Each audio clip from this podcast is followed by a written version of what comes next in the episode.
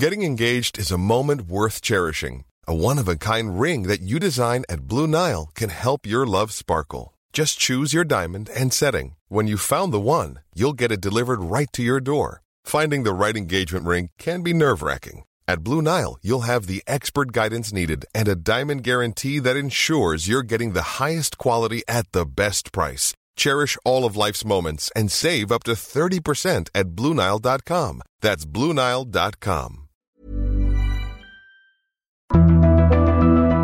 We live in a world where the news is at our fingertips, where we're one click or swipe away from the latest headlines. But how often do we stop swiping and scrolling and just listen? It's the difference between knowing what's in the headlines and understanding how it got there. I'm Malika Bilal, and this is The Take, Al Jazeera's daily news podcast, where we bring you the context and the people behind the global stories that matter. Subscribe wherever you listen to podcasts.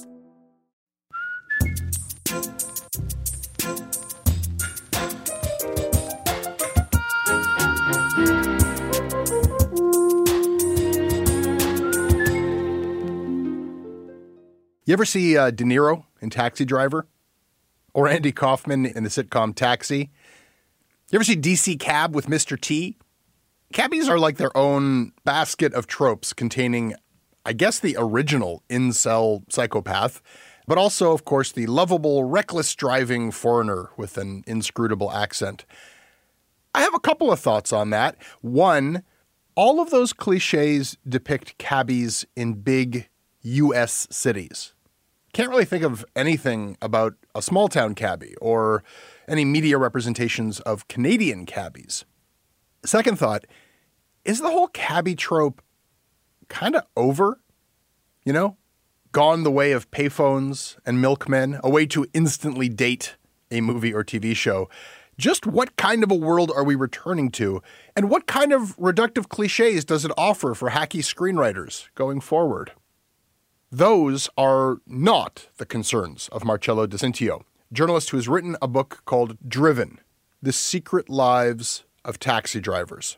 Marcello wanted to simply cross the divide that exists between the front and back seats of these unique private public spaces that are the interiors of taxi cabs. He wanted to talk to actual Canadian cab drivers to see who they really are and what kind of true life stories they have to tell and he found some amazing stories.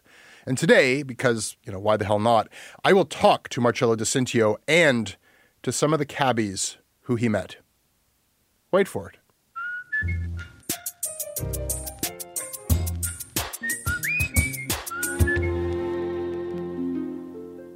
This episode of Canadaland is brought to you by Taylor Hosanna, Frank Serena, Jeff McDonald, Fane Say, Corey Price, Carl Wiebe, Daniel Hoyle, and Luke.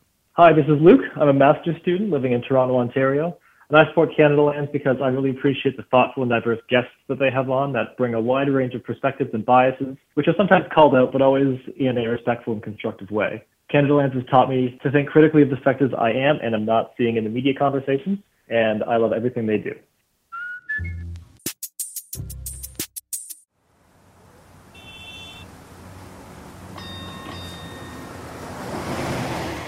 My name is Michael Kamara. I'm from Sierra Leone in West Africa, and uh, I'm here in Canada, Halifax, Nova Scotia. I'm a taxi driver. Somehow uh, I fell into that taxi business because on a chance discussion with my wife, she said to me, Well, you want your own business. Why don't you buy a taxi? She had no idea what the cost is. I started driving in May of 2008 one of the things I've learned about myself is I like variety. I don't like doing the same thing over and over. You meet different people all the time. You get to meet people that you never would have met, and you have some pretty fascinating conversations. And you see the entire spectrum of humanity in, inside that cab, right? So you see the, from the worst to the best. Marcello, you write that the cliches of taxi noir don't appeal to you. Why not? You're not interested in, in crime and violence and, and drunk passengers having sex? Like, why why write a book about cabbies if that stuff doesn't interest you? oh, let me be clear. That stuff interests me. I just feel that those were stories that we already know. Those are kind of the cliches of taxi stories that we've seen in movies and we've seen on, on TV shows and, and we've seen in pornography in this book, just like all my other books, I'm, I'm, trying to find stories that I hadn't heard before. I'm a very young child survivor, having born in 1942, and the Holocaust uh, started before I was born and ended when I was two and a half years old in 1945. There was a lot of killing, burning houses. It was the day that many lives go. And it was the day that many people lose part of their body. For me, I lose my left leg. I have 12 brothers and sisters, so it was a large family, and, and uh, my father was a primitive Baptist preacher. He also went back and got his law degree at the Washburn Law School there in Topeka.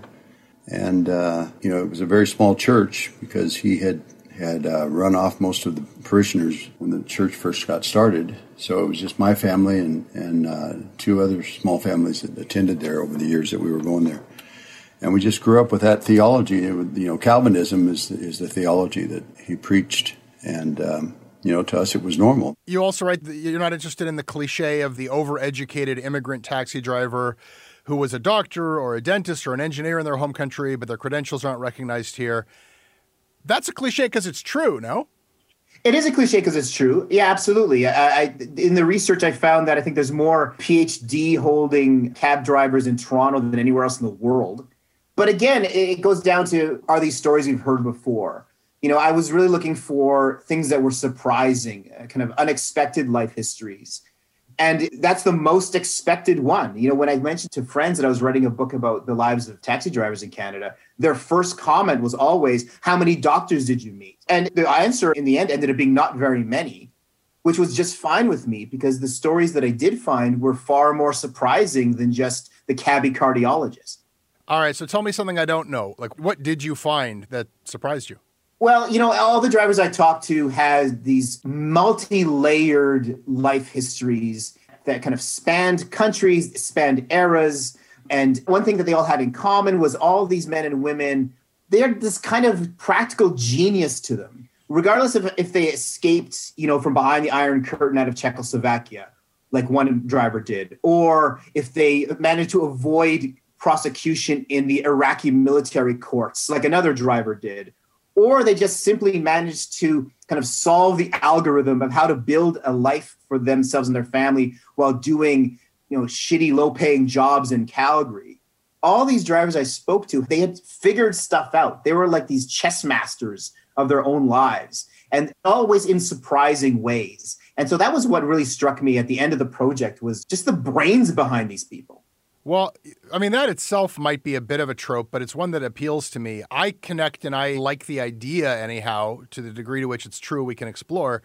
I like the idea of the cabbie as somebody who's like new here, but is like doing it their own way. Yeah. And is an entrepreneur and they're just kind of free and they're on the road and they make their own hours and they're off having adventures and they may even have equity in a way, but they're kind of like an important urban figure in my conception of a city and I'd like to think that I live in a world, or at least a city, where that's true. You are for now. I mean, a lot of the drivers I talk to see the end of the industry. Some of the drivers I talked to said within five years, they believe that the traditional taxi industry will be gone. It, will it, have been killed off by the app based services, right? Like Uber and Lyft. They brought Uber in Halifax a year ago and it affects us in the business. But before the business was good, but I don't blame Uber much. It's more the coronavirus because the coronavirus make everything down. Even Uber, they are still struggling to make money. I can assure you this business within five years it's going to be bad. For all intents and purposes, Uber eradicated the taxi business, and I'm part of the original group of people who are taking the city of Toronto to court for $1.7 billion for negligence by allowing Uber to come into our hitherto protected business. The way I understand it is these ride sharing services can't function in these smaller communities because they can't get enough drivers to fit that model that they use uh, in some of the bigger cities, right? So I don't see them coming here for a long time. I mean, unless Cranbrook grows to, uh, you know, 100,000 or better. Plus, BC, the way they're managing it, they, they only let them in about a year and a half ago, and they only let them in certain areas. And every time they try to expand, then they have to get, you know, go through the transportation department and, and have a lot of hearings. And plus, they've got tighter requirements as far as what, what you need to do to be able to drive for one of these ride shares. So I don't know. It's a different animal out here. It's it's the same services, but you're not going to see them in these small communities. So give me a few highlights. Tell me briefly about some of the stories that you found worthy of inclusion in the book and that you found personally fascinating. Oh, absolutely. I mean, I could talk about these guys all day long. I think the driver I found most fascinating was a guy named Mo, who I met in Halifax. Now, Mo was born and raised in, in Iraq. He's a big guy. He was a wrestling champion, always the biggest guy in the room. Mo fought two wars for Saddam Hussein in his younger days, one against the Iranians and one against the Americans. He suffers incredible PTSD from his time on those battlefields. And he's this big, bruising bully of a guy, but at the same time, he always wanted to be an artist. He had this kind of unexpected sensitivity about him that he, he wanted to draw. At the same time, he had to avoid court martial because he beat the shit out of one of his superior officers at one time and spent a year hiding from the authorities until finally spending time in an Iraqi military prison before ending up in Halifax, where he went to art school of all places. He never fit in at art school, as you can well imagine, and, and, and ended up driving cab after, after a lot of other businesses end up driving cab. Now, Mo, he's an arrogant guy. At the same time, he understands that the mistakes that he made in his life. I've never met anyone so self aware of their own failings as Mo. And he was one of the most fascinating guys I met during my time there. I met Michael Kamara, who also is in Halifax now, who had lost his leg during the Sierra Leonean Civil War and helped found that country's first amputee soccer team.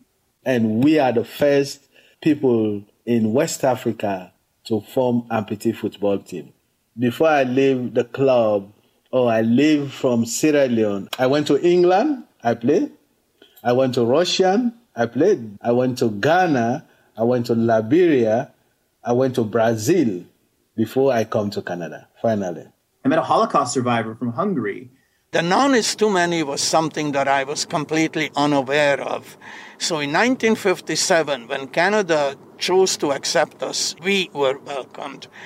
We really and truly got a culture shock as to what the life was for us newcomers versus the life that existed in our old home. I met a guy named Alex who escaped with his wife and young daughter out of Czechoslovakia during the Cold War, ending up in a refugee camp before finding his way to Edmonton, where he literally fought off a knife wielding passenger a few years ago and kind of barely survived this attack.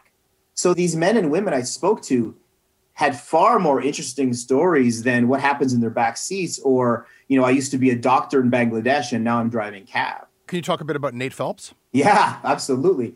So Nathan Phelps is the son of Fred Phelps, the founder of the Westboro Baptist Church that that your listeners will recognize from the the God hates fat pickets that they do uh, in front of funerals. The Westboro guy with the signs, the the horrible bigot. His son is a Canadian cabbie. Yep. Where? Where? Where, where is he? He's in Cranbrook now. He, he, I met him first in Calgary. He's in Cranbrook now, driving cab he escaped from the Westboro Baptist Church the second the clock struck midnight on his 18th birthday. The moment he couldn't be dragged back by the authorities, he left. To get to that point where I made the decision that I was going to leave, I was 16. One of my older brothers had managed to actually leave and stay gone. So that was the first time that it actually occurred to me that it was possible to even do. It just felt like we were stuck there, right? That was the first hurdle I had to overcome. The second one was this belief that my father had preached that Christ was going to return somewhere around the year 2000. And if I left, I knew that I was going to be kicked out of the church, and therefore um, I was going to go to hell. So uh, there was that significant part in my mind where I believed that I was going to leave and I was going to have until I was 42 years old to live the you know life the way I wanted to live it, and then Christ was going to return, and I was going to go to hell. And he was convinced, even in leaving, that God would eventually strike him down.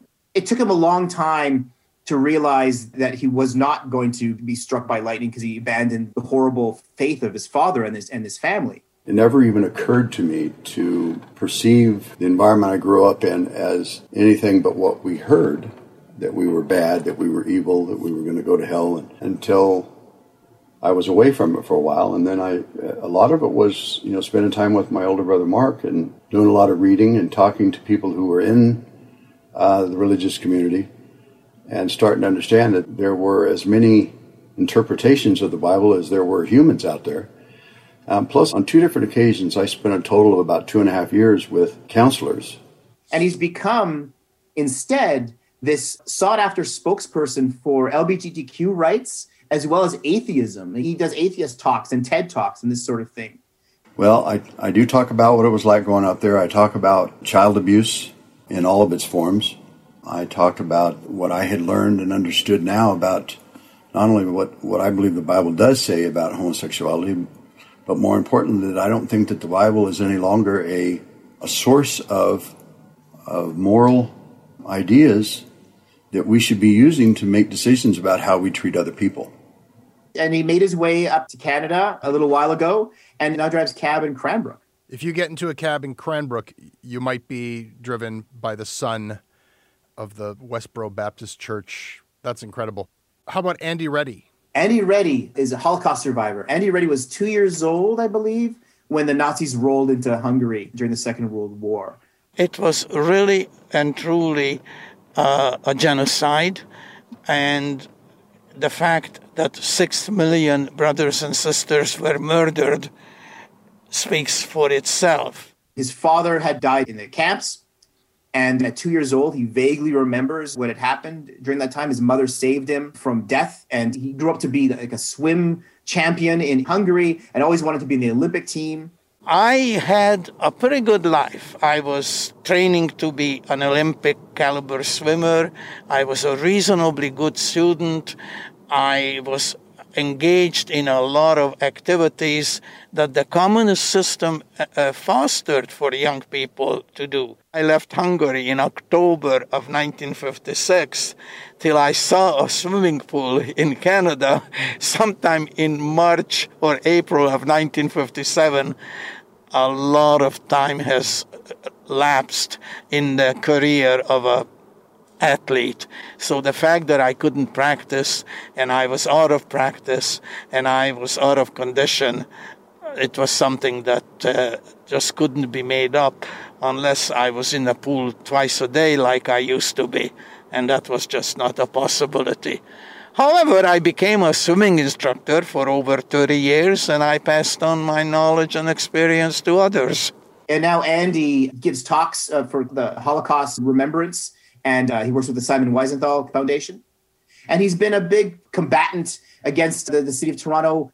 But taxi business has been decimated with a triple blow Uber, insurance, and the pandemic. So we really and truly were uh, up against uh, a lot of enemies. But the interesting part is, I am not as upset with Uber as I am with the low life, uncaring politicians with the leadership of John. Uber is here to stay Tory. I can't stand that guy. He was the one who allowed uh, Uber to uh, get a foothold here in Toronto there's like an old guard of cabbie that you don't see very often anymore. Yeah, that's true. Career cabbies and and frankly like old men. Uh, that that used to be kind of commonplace, and I, I, don't see it so much anymore. No, and I think it's going to be less and less. You know, you know, it used to be, you know, even even a handful of years ago, where driving cab was a a reliable kind of landing pad for new Canadians. You know, they could find work, reliable work doing that. And I met people who built houses and, and, and put their kids through university just driving long hours, but but managing to do it by pushing cab. And um, you know, I don't think that's I don't think that's as a reliable source of income for new Canadians as, as it used to be. Can we talk about white cabbies of Canada for a minute? Okay. I don't have any like particular uh, thesis on this. It's just something that like I note when I'm outside of Toronto, it's a very different profile of who becomes a cabbie. It's like somebody's retirement job, like some like grandfatherly kind of character might be my cabbie in a smaller city, and it's not a vocation. Like it, it doesn't seem like an industry in the same way. And then once when I was driving uh, from the airport in Vancouver, and of course it goes through Richmond, there was this older white cabbie who just assumed that he could bro down with me on some anti-Asian racism. One encounters racism from time to time. It was interesting to me that he would make the assumption that that was something that he and I could connect on, having met me five minutes earlier. This is not something that I would have experienced or haven't experienced in Toronto, but I, I have kind of just noted that like the dynamics and the profile of who drives me around is very different depending on which part of Canada I'm in. That's interesting. I mean, it's not just Toronto. Like I, I, Calgary's cabbies are they're all drivers of drivers of color.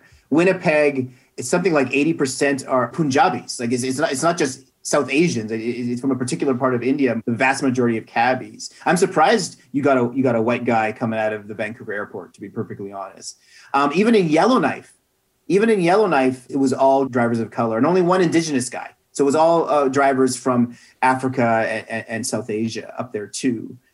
So for you, was this just like there are interesting people everywhere, and this is a way to meet some of them, um, or was there something specific about cabbies? Well, that's a good question.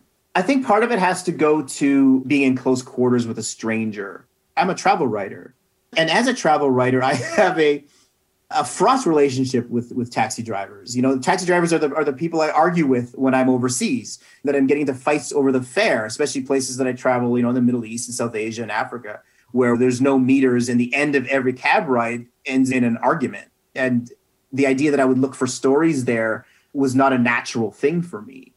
But as a travel writer, it's hard to imagine a job where you spend all day traveling but never go anywhere too. Like that, that seemed that seemed to be like the worst possible scenario. And so all those sort of elements made the cabbie a more interesting character in our country than a fry cook. Mm-hmm. Or the person serving the coffee at Tim Hortons. Not that they have any less interesting stories. It's just the environment that we meet. That, that, that kind of personal geography is so different. One thing that's interesting is that you know here's somebody who, on the one hand, might be a newcomer to uh, your country. On the other hand, probably knows your city way better than you do. Absolutely. And, ma- and meets way more people and has a better sense of what's actually going on at different hours of the day and also knows where the good food is at. Yes, and it's funny. All drivers will say that. I mean, the, the, one, the, one other thing that the drivers had in common is they all have this kind of arrogance about them, right? They, they know more than you about just about everything. They know more about the city you may have been born and grown up in. They know where the good food is. They know what goes on after hours that you have no idea about but they they also they know psychology of the citizens better than we do these drivers would talk to me about how they could they could size up a passenger from a block away you know if that if, if that person's going to be trouble in the back seat they have this sixth sense of, about the citizens of the city in a way that maybe you and i don't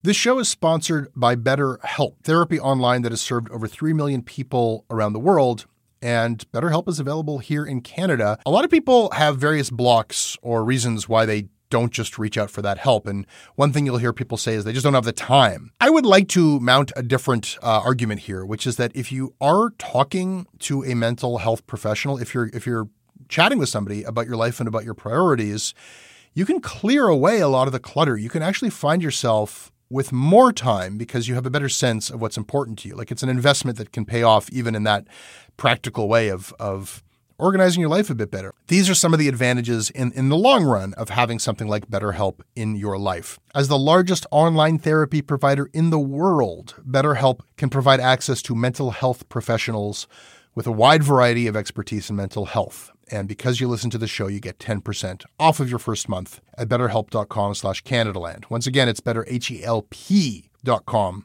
slash Canadaland. This episode is brought to you by AG1. Listen, taking care of your health is not always easy, but it should at least be simple. That is why for months now, I start every day by drinking AG1. I take a scoop of this green powder, I mix it in a canister with water, shake it up, and I drink it. I get hydrated and I get energized and focused and ready to take on the day knowing that I have vitamins, minerals, pre and probiotics, and a lot more. These are things that science tells us we need. They are also things that I don't necessarily get every day outside of my AG1. Listen, if there's one product that I'm going to recommend that will help you elevate your health, it's AG1. And that is why I have been partnered up with them for so long. If you want to take ownership of your health, it starts with AG1. Try it now, and you'll get a free welcome kit that includes a shaker bottle, canister, a metal scoop, along with five free travel packs. You'll get a free one year supply of vitamin D3 and K2 along with your first purchase. Go to drinkag1.com slash Canadaland. That is drinkag1.com slash Canadaland. Check it out. Marcello, is this book an attempt to bridge the silence that exists between drivers and their cabbies? That's a great question. I don't know if my intention was to bridge the silence. I don't necessarily think that everyone should jump in their cab and ask their driver for their life story the way that I had done, right? You know, people are private. You know, just because they're driving a cab doesn't mean that they're not. Just doesn't mean they, they want to reveal all to, to some stranger in the back seat.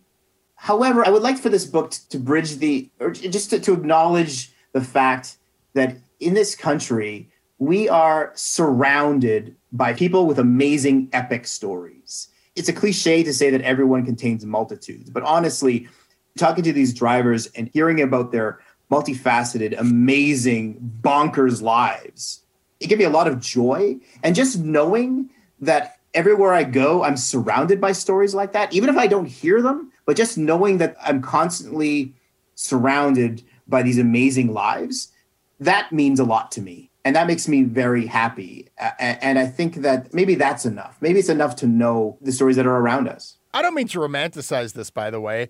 You know, the taxi experience can be pretty miserable, and we're going to talk about Uber, how it's going to, you know, how it's ruining the economy of things. In a lot of ways, Uber succeeded and Lyft and the others because the experience is better. I still like just hopping out without paying. I mean, I know that I have paid, but the fact that you don't have to do that interaction makes me feel like James Bond. I just like roll out of a car. But you know, the cars are often nicer and cleaner, and they're you know they're like at least in the early days of those services, they they're more interested in what music you want to hear, and there wasn't that hardened lifer. Uh, a lot of these people felt like they're like a bit more open and fun sometimes when in traveling I, I, had better experiences with those type of gig economy drivers than with cabbies who who seem pretty indifferent. Yeah, and I've heard the I've heard the opposite as well. I don't think it's a different kind, and maybe at the beginning, uh, as you're saying, Jesse. But I'm not sure if it's now a different kind of driver in an Uber than it is in a cab. A lot of Uber drivers used to drive cabs. They, they, felt that there's more money to be made in Uber. Now I don't know if that's true. If it was true, I suspect it's getting less and less true. But I think you're right. I, th- I think the experience people found Uber more attractive in a lot of different ways. You mentioned the just rolling out and having kind of paid on the app a lot of people I spoke to also like the idea that you rate your drivers. Some of my women friends find this very helpful. You know, they don't, they don't want to get into a car with, with a driver who's been horrible to, to women in the past, right? So they mm-hmm. their, their rating system is possibly a way to avoid that. But all those all those things are totally available to the taxi industry too. There's no reason why uh, the regular cab industry can't have a pay on the app system. I know the Checker here in Calgary has that there's no reason why those rating systems can't be adopted. I think a lot of these cab companies they just they should just steal what Uber does well. I have a feeling though it's sometimes that the industry is kind of locked in this this is how we've always done things and we're not going to change it. I think the cab industry really needs to innovate. And Uber, as you I'm sure know, you know, is not doing well as a company. It's never made any money. It, what used to be cheaper rides are getting more and more expensive. The drivers are demanding like in a basic rights from Uber as an employer now, and they're getting them in some places. If you ask me what's going to happen between Uber and cab drivers, I don't even know. I'm more interested in the guys behind the wheel than I am about you know both the policies and the politics and the and the business side of things it is almost always guys, even though there have been attempts to have fleets of women driven ride sharing apps. I think you're right, too, that, that if there was a big distinction between the type of drivers, that distinction is, is rapidly disappearing.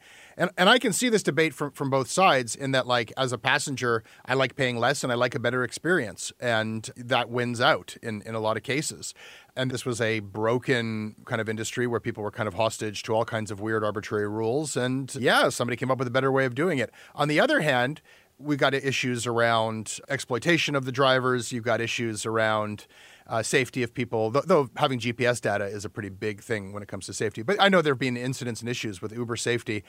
I'm more interested in like this one model, which, as we've touched on, was a engine for newcomer entrepreneurship where you could actually own something and put your kids through college. And you know maybe before you even master the language you can you can be a master of your domain and be somebody uh, in your cab versus a new system where not only is that equity that ownership erased but 25% of an entire industry in every market in Canada just got shipped offshore or at least over the border like that's incredible that's a massive shift for a quarter of one of the biggest kind of you know, just practical meat and potatoes uh, types of, of, commerce that we do. Twenty five percent of it is just it just over to, to to the states to Uber's headquarters. No, it's absolutely true. And if city governments like Toronto and Montreal have decided to change their their, their rules about about ride for hire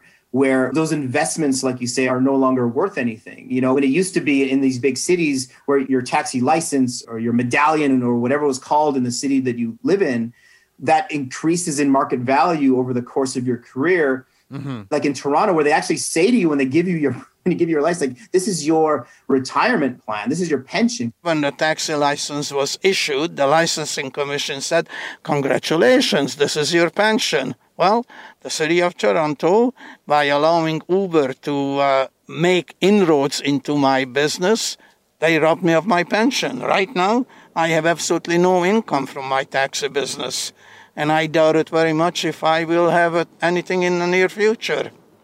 And so, in order to level the playing field, as they claim, they, they decided to, to dispense of all of this sort of stuff. That investment that you make is now unreliable so, Marcello, the cabbie as an urban archetype, is that kind of over? Like, it, is your book a, a eulogy? Oh, I hope it isn't. That's a great question. I hope it isn't. I don't think it is. I don't think it is. I think the industry is driven to the edge of the cliff, but I think it's going to slowly back away from that edge. If the pressures from outside, whether they're where the Ubers and Lyfts of the world or the, the government policies that are changing, um, I, I, think I think cabbies are going cabbies are going to survive. Um, I'm not sure, as we talked about, it's, if it's going to be the best place for a new Canadian to earn a living anymore. I don't know what will take its place, though, but I think cabbies will be around. And I kind of hope so. You know, I, I have this terrible habit, Jesse, of writing about people that I like. And I would hate to know that these characters that I had an opportunity to, to meet and spend some time with were no longer patrolling our streets. All right. Thank you, Marcello. Hey, Jesse, thank you so much.